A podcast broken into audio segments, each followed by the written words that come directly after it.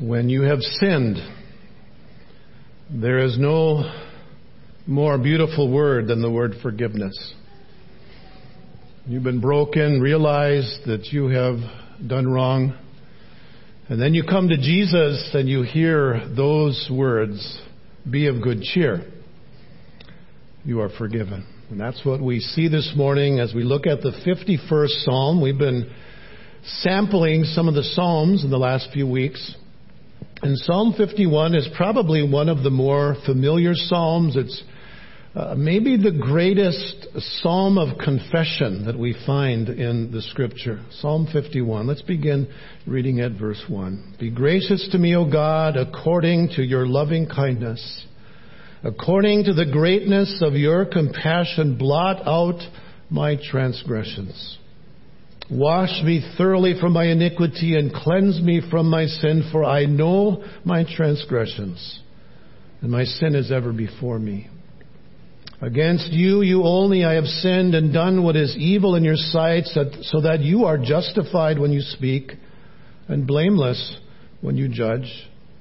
Behold, I was brought forth in iniquity, and in sin my mother conceived me. Behold, you desire truth in the innermost being, and in the hidden part you will make me know wisdom. Purify me with hyssop, and I shall be clean. Wash me, and I shall be whiter than snow. Make me to hear joy and gladness. Let the bones which you have broken rejoice. Hide your face from my sins and blot out all my iniquities. Create in me a clean heart, O God, and renew a steadfast spirit within me. Do not cast me away from your presence. And do not take your Holy Spirit from me. Restore to me the joy of your salvation and sustain me with a willing spirit. Then I will teach transgressors your ways and sinners will be converted to you. Deliver me from blood guiltiness, O God, the God of my salvation. Then my tongue will joyfully sing of your righteousness. O Lord, open my lips, that my mouth may declare your praise, for you do not delight in sacrifice, otherwise I would give it. You are not pleased with burnt offering. The sacrifices of God are a broken spirit a broken and contrite heart, O God, you will not despise. By your favor do good to Zion, build the walls of Jerusalem, then you will delight in righteous sacrifices, in burnt offering and whole burnt offering, then young bulls will be offered on your altar. Let's bow in prayer. Father, we sense the urgency, the seriousness of David's heart as he pours out his heart to you in this psalm. He recognizes, O oh God, that he justly deserves your condemnation. But he comes to you on the basis of your loving kindness, the basis of your mercy, the basis of the sacrifice of Jesus the blood that was shed on that cross. And Father, would you teach us today as, you, as we open your word? Would you guide us into your truth, Lord? We believe that your word is everlasting truth. I pray that the words of my mouth today, the, the meditations of our hearts would be pleasing in your sight. For it is in Jesus' name that we pray. Amen. One of the clearest examples in Scripture of a godly man who fell into sin is, is David. And in some ways, David is, I don't know if we'd say a surprising example, maybe a shocking example of, of what can happen to even one who loves the Lord. Uh, David is described in 1 Samuel chapter 13 verse 14 as a man after God's own heart. And so here was a man who was serious about his commitment to God. Here was a man who endeavored to live in obedience to the Lord, and for the most part, he did. There's a verse I came across this past week that I had kind of forgotten about, but 1 Kings 15:5 makes this statement about David, and listen to what it says. David did what was right in the sight of the Lord and had not turned aside from anything that he, that he commanded him all the days of his life except, except in the case of Uriah the Hittite. That word except is a pretty significant word, isn't it? Because what David did here really hindered his testimony and, and really brought a lot of sorrow into his life, into the life of his family. And he writes this psalm then, then based upon that experience. In fact, if you look at the superscription or the title of this psalm, it says this, it is for the choir director, a psalm of David when Nathan the prophet came to him after he had gone into Bathsheba. That's the scripture we read from 2 Samuel chapter 12 when Nathan came and he told him that parable. And David said, that man deserves to die. And I don't know if Nathan put his finger in David's face or not. He probably didn't need to. And what he said? You are the man. Oh, can you imagine what, what David experienced in his heart at that very moment? David, you are the man that deserves to die. You are the one. And so he writes this psalm based on that experience. And it's one of the clearest expressions of repentance in all of Scripture. Pouring out his heart pleading with God for His mercy. There's two things in particular that we need to understand about repentance. First of all, repentance is asking God to forgive us. Asking God to forgive us. In the events that prompted David to write this psalm, if you look at the story, he, he broke almost every one of the Ten Commandments. Almost every one. He coveted Uriah's wife, Bathsheba. He stole her from him. He committed adultery with her. He lied about what he had done. He had Uriah killed in battle. He put his own desires, his own sinful desires before God's command. There were many sins that David needed to confess to God. And it's interesting to notice all the words that he uses to describe what he had done. He uses the word transgressions. Verse 1 and verse 3. And this, this word carries the idea of crossing over the line that God has established. Perhaps the best way to illustrate that would be a no trespassing sign, right? If you've been hunting and you come across some land, no trespassing, when you cross that line, you have sinned. You have stepped beyond. That's the picture we see here. And when David was told in 2 Samuel 11 verse 3 that the woman that he saw bathing from the roof of his palace was the wife of Uriah, that was a no trespassing sign. You don't cross that. She does not belong to you. It is a line that should never be crossed. And David did transgression. Verse 2 uses the word iniquity. One author says that this word describes sin as particularly evil, since it strongly conveys the idea of twisting or perverting deliberately. Now we know that God has created us as sexual beings, but to be expressed only in the bonds of marriage. But David deliberately perverted that. He twisted that. Many places in this psalm he uses the word sin, and that's one that's probably more familiar to us. It's, it's missing the mark. It is, it is falling short. It's like you're shooting at the target and you don't hit it. David did not hit the target, did he? He fell short. And maybe the strongest word that David uses in this psalm is in verse 14. He uses the word blood guiltiness. This word describes what he had done to Uriah, the husband of Bathsheba, by telling Joab, put him in the battle in the fiercest place. hoping that Uriah would die. And so David is confessing that he's got blood on his hands. He was the cause of an innocent man's death, and as a result, he deserved to die. You are the man, Nathan said to him. And that's why he says to God in verse 4 that you are justified when you speak, and you are blameless when you judge. In other words, you have every right. God, you have every right to condemn me for what I've done. You are just in sentencing me to death. That's what David is saying. And that's quite a contrast, isn't it, to what we see in our culture today? Where there, there, there does, you don't see any responsibility taken for, for sin. And you've heard all the excuses. I stumbled. Yeah.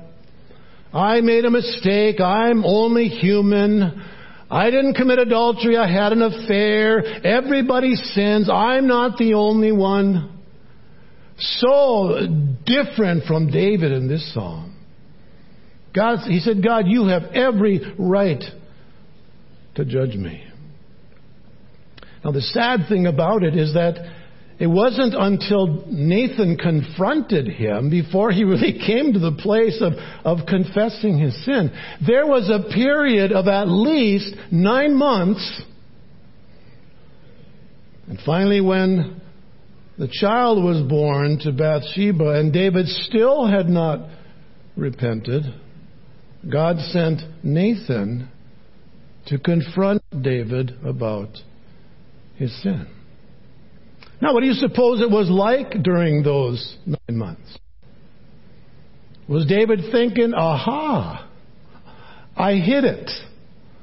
I got away with this because when he found out that Bathsheba was going to have a baby, immediately he puts Uriah in that battle. He died and then he marries Bathsheba to make it look like this child was conceived after they got married rather than before. Maybe he's thinking nobody will know.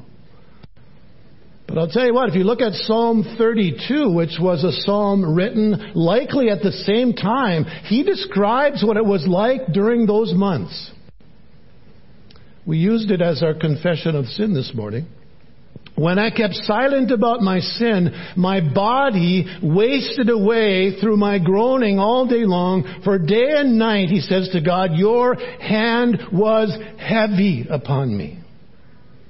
My vitality was drained away as with the fever heat of summer. So what was it like for him? It was no picnic. It was no time of joy and comfort because David was physically and emotionally and spiritually miserable. Because God's hand of conviction was heavy upon him. Ever been there? Were you not wanting to acknowledge your sin and God's hand of conviction is heavy upon you? You have no peace within? In verse 3 of the psalm we're looking at today, David put it this way. He says, For I know, I know my transgressions and my sin is ever before me. Ever before me. I wonder what he thought every time he looked at Bathsheba. There's the woman that I committed adultery with, and her husband I had killed. Imagine that. What about his conscience? How do you live with that? How do you go about life with a conscience that is plaguing you, bothering you? I remember hearing a sermon one time where the preacher began by asking, Who was the greatest preacher ever? And he mentions, you know, was it the Apostle Paul? Was it Martin Luther? Was it Billy Graham? And he gives all these examples, and then he says, no, not one of them. And he, his point was that the, the conscience is a preacher because you can't get away from it. You don't have to come to church. You don't have to tune in online. You don't have to hear me. You can get away from me. Okay? I hope you don't want to, but you can get away from me. You can't get away from your conscience. And I wonder if that's part of what David is saying then in this text. My sin ever before me. Ever before me.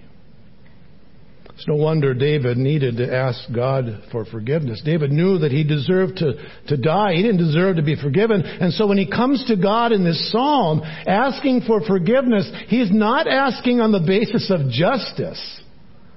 Verse 1, be gracious to me, O God, according to your loving kindness. According to the greatness of your compassion, blot out my transgressions. If David was going to be forgiven, it had to be on the basis of God's gracious and loving compassion. He had no other plea but to throw himself upon the mercy of God. I remember when my mother died, and we were gathered at the funeral home for visitation. One of my cousins who was not saved, didn't know the Lord, she came up to me and she said, Your mother was such a wonderful person. If anyone deserved heaven, it was her. And I looked at her, I said, You know what? My mom was in the casket there. I said, If my mother could hear that, she would sit up in the casket and she would say, No way. No way. She knew she needed a Savior. She knew she needed to be forgiven. She did not deserve anything but the judgment of God. But Jesus paid the price for her. That's our only plea, is that Jesus died for our sins on the cross. David uses several different words as he asks God to forgive him. In verse 1, he asks God to blot out my transgressions. Verse 9, same word, blot out my iniquities. He sees his sin as a dark spot or a stain that needs to be removed. I remember our annual conference several years ago in um, in Texas, and I went out to lunch with uh, uh, one of our dear members of our congregation. I don't know if I should tell you who it is, but his initials are J.R. Anyhow. And we ate at this Chinese restaurant three times that week. And this man had sweet and sour chicken three times that week, and every time he got something on his shirt. and he said he's never eaten sweet and sour sauce since there was a blot. There was a stain. I don't know if his wife ever got it out, but David is saying there's a blot upon me, a stain. Remove it, God. Remove it. He also sees himself as being dirty in need of washing and cleansing. Verse 2, he says, Wash me thoroughly from my iniquity and cleanse me from my sin. Verse 7, purify me with hyssop and I shall be clean. Wash me and I shall be whiter than snow. So David's confident that, that God can cleanse him. God can wash him. God can make him clean in his sight. We understand the one of snow, don't we? Uh, those of us who live in the frozen tundra, whiter than snow, that's, that's clean, isn't it? The hyssop reference, maybe we're not that familiar with, but what they used to do, uh, hyssop was like a, a shrub. And it was dipped in blood in various ways in the Old Testament. One way was when the people of Israel were leaving Egypt. Remember how the death angel, the tenth plague, was to come upon the Egyptians, they had to take blood, the Passover lamb blood, and they took hyssop, put it in the blood, and put it over the doorpost, right? Why? When I see the blood, what? I will pass over you. There's, there's the Passover. And we know in the New Testament that Jesus is the fulfillment of that picture, isn't he? Fact, Paul says Jesus is our Passover. And so it's His blood that cleanses us. And, and that's why we can come to God and, and repentance of sin and know that because of Jesus, we can be forgiven. All the guilt and all the stain and all the dirt can be washed away. That's why the word forgiven is one of the most beautiful words in all of Scripture. And I'll tell you what, that word was precious to David. He deserved to die. But Nathan told him, The Lord has forgiven you. Oh. Can you imagine the relief? A man who deserved a death sentence. And God says, you're, you're, you're, forgiven. So, is there sin that you need to confess today? Repentance is asking God to forgive us. But then the second thing we learn about repentance repentance is asking God to renew us. You see, in the first part of the psalm, David is asking God to forgive him for what he's done in the past, but beginning in verse 10, he's expressing concern about the future. He, he realizes that there's something deeper wrong within him. Something that is at root of his sinful actions, and that is his heart, his sinful heart. And so he, as he thinks of the future, he asks the Lord to do something within him. Notice, notice how he emphasizes that. Verse 10, create in me a clean heart, O God, and renew a steadfast spirit within me.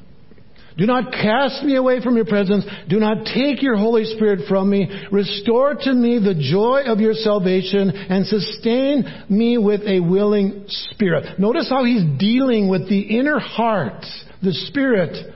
Something needed to happen within him. He knows that he needs a clean heart. Because his heart wasn't clean by nature. It's something that God must do. And it's interesting, he uses the word create. Create in me a clean heart. The word create, when it's used in the Old Testament, it is used to describe only that which God does. Anytime you see the word create, it is only that which God does. We might make things, right? Look what's been made here. We didn't create this, right? God is the creator who spoke things into being out of nothing. And, and, and, David is saying, God, you need to do something in my heart that only you can do. Create in me a clean heart, O God. And renew a steadfast spirit within me. The word steadfast carries the idea of being firm or fixed or established. It pictures someone who isn't easily moved. David was easily moved, wasn't he? Sitting on the top of his palace when his men were out at war and he sees this woman. Who is this? Get her. Oh, that's the wife of Uriah. Uriah, Uriah. who cares?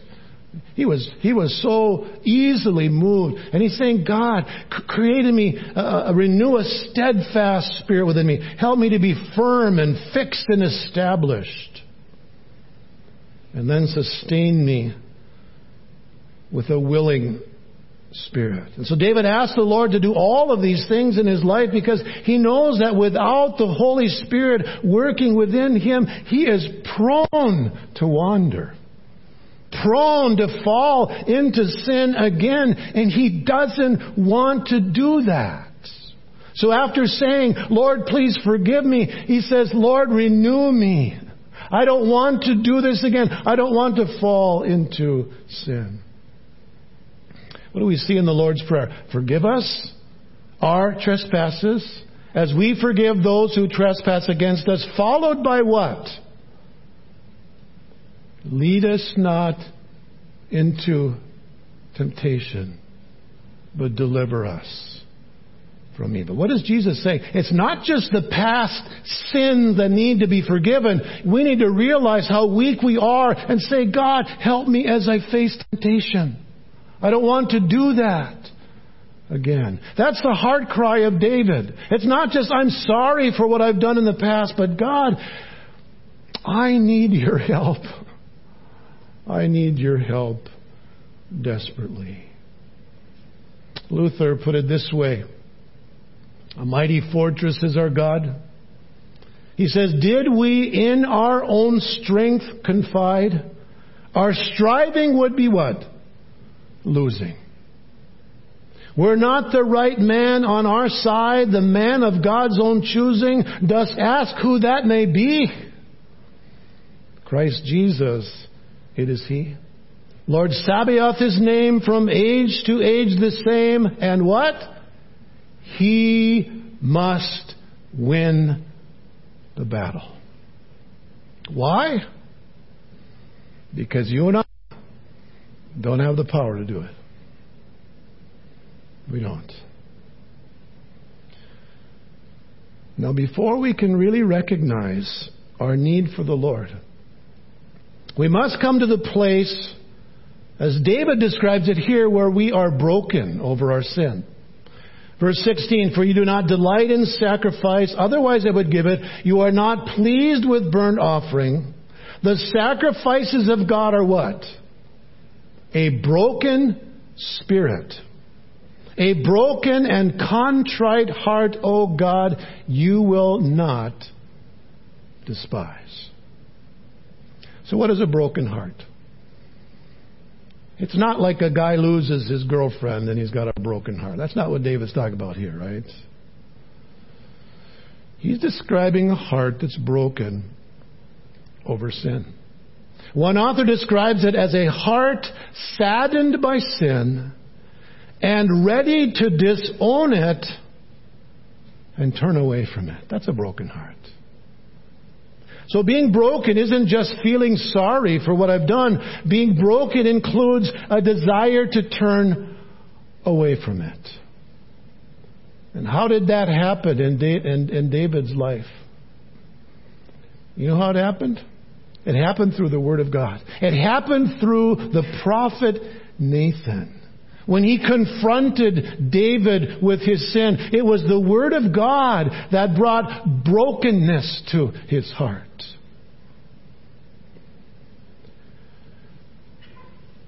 And then David said in 2 Samuel 12, verse 13, I have sinned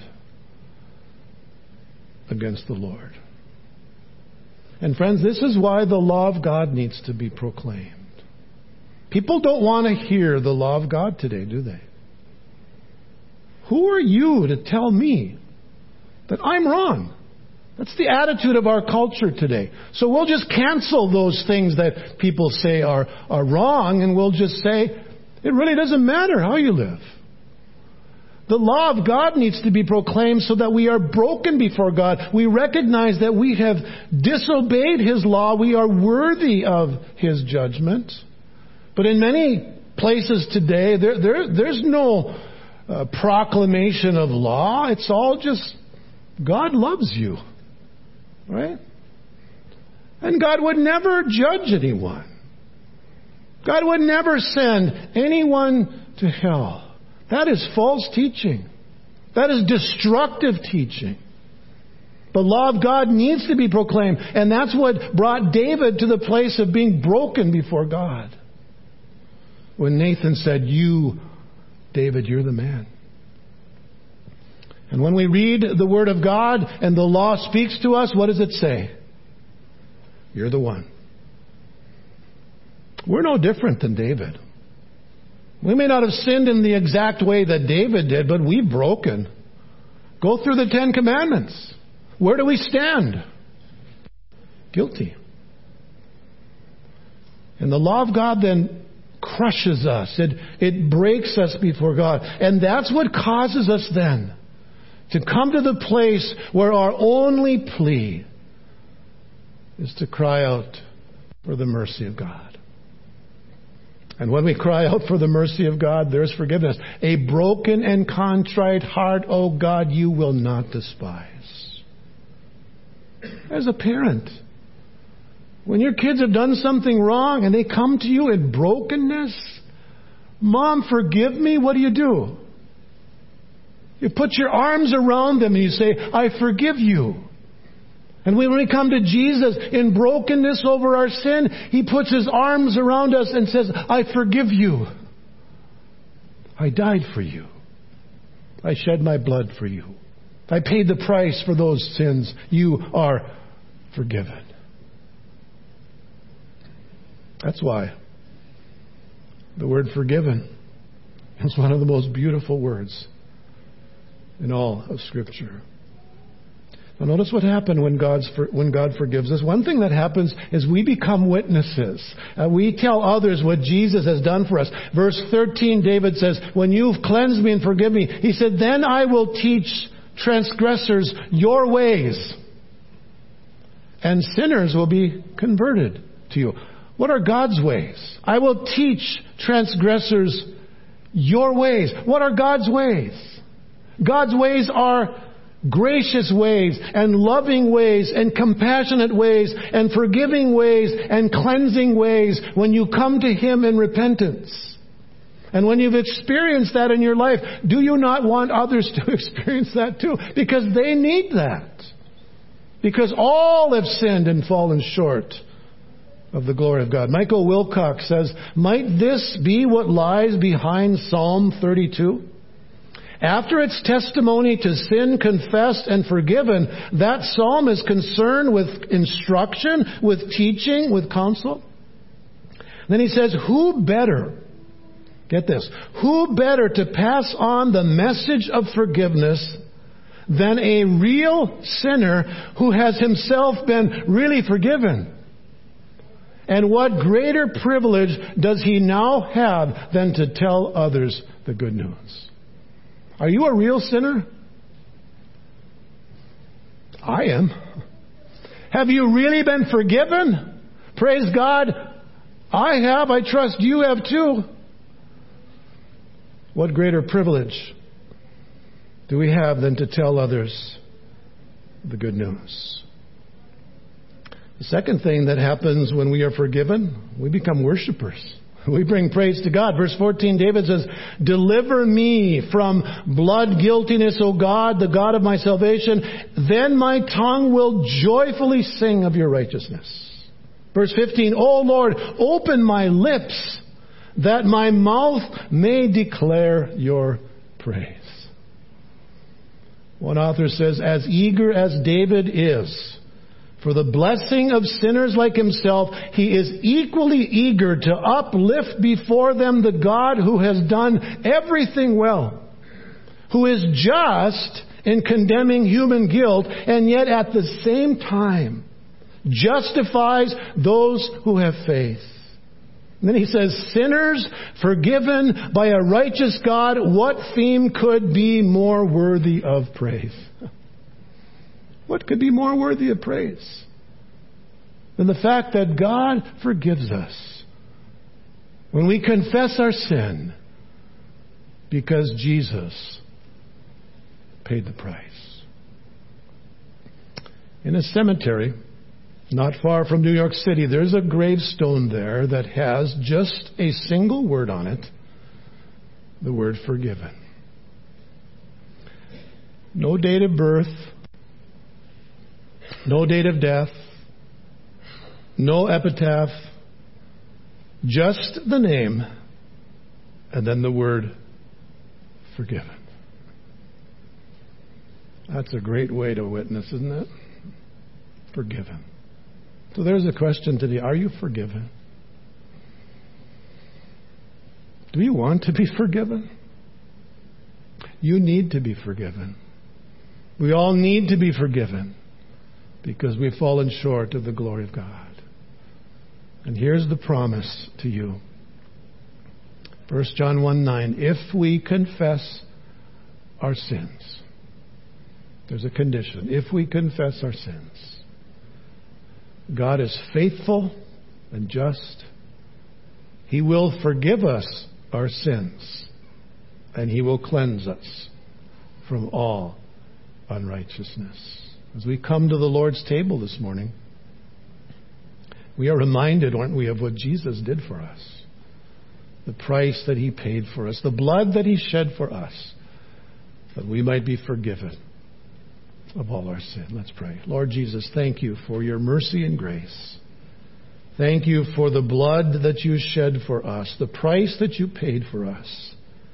And we can be assured, O oh God, that we are forgiven and cleansed in your sight. And so, Lord, as we fellowship around your table this morning, help us to rejoice in that promise that there is forgiveness because of Jesus. For we pray in his name and for his sake. Amen.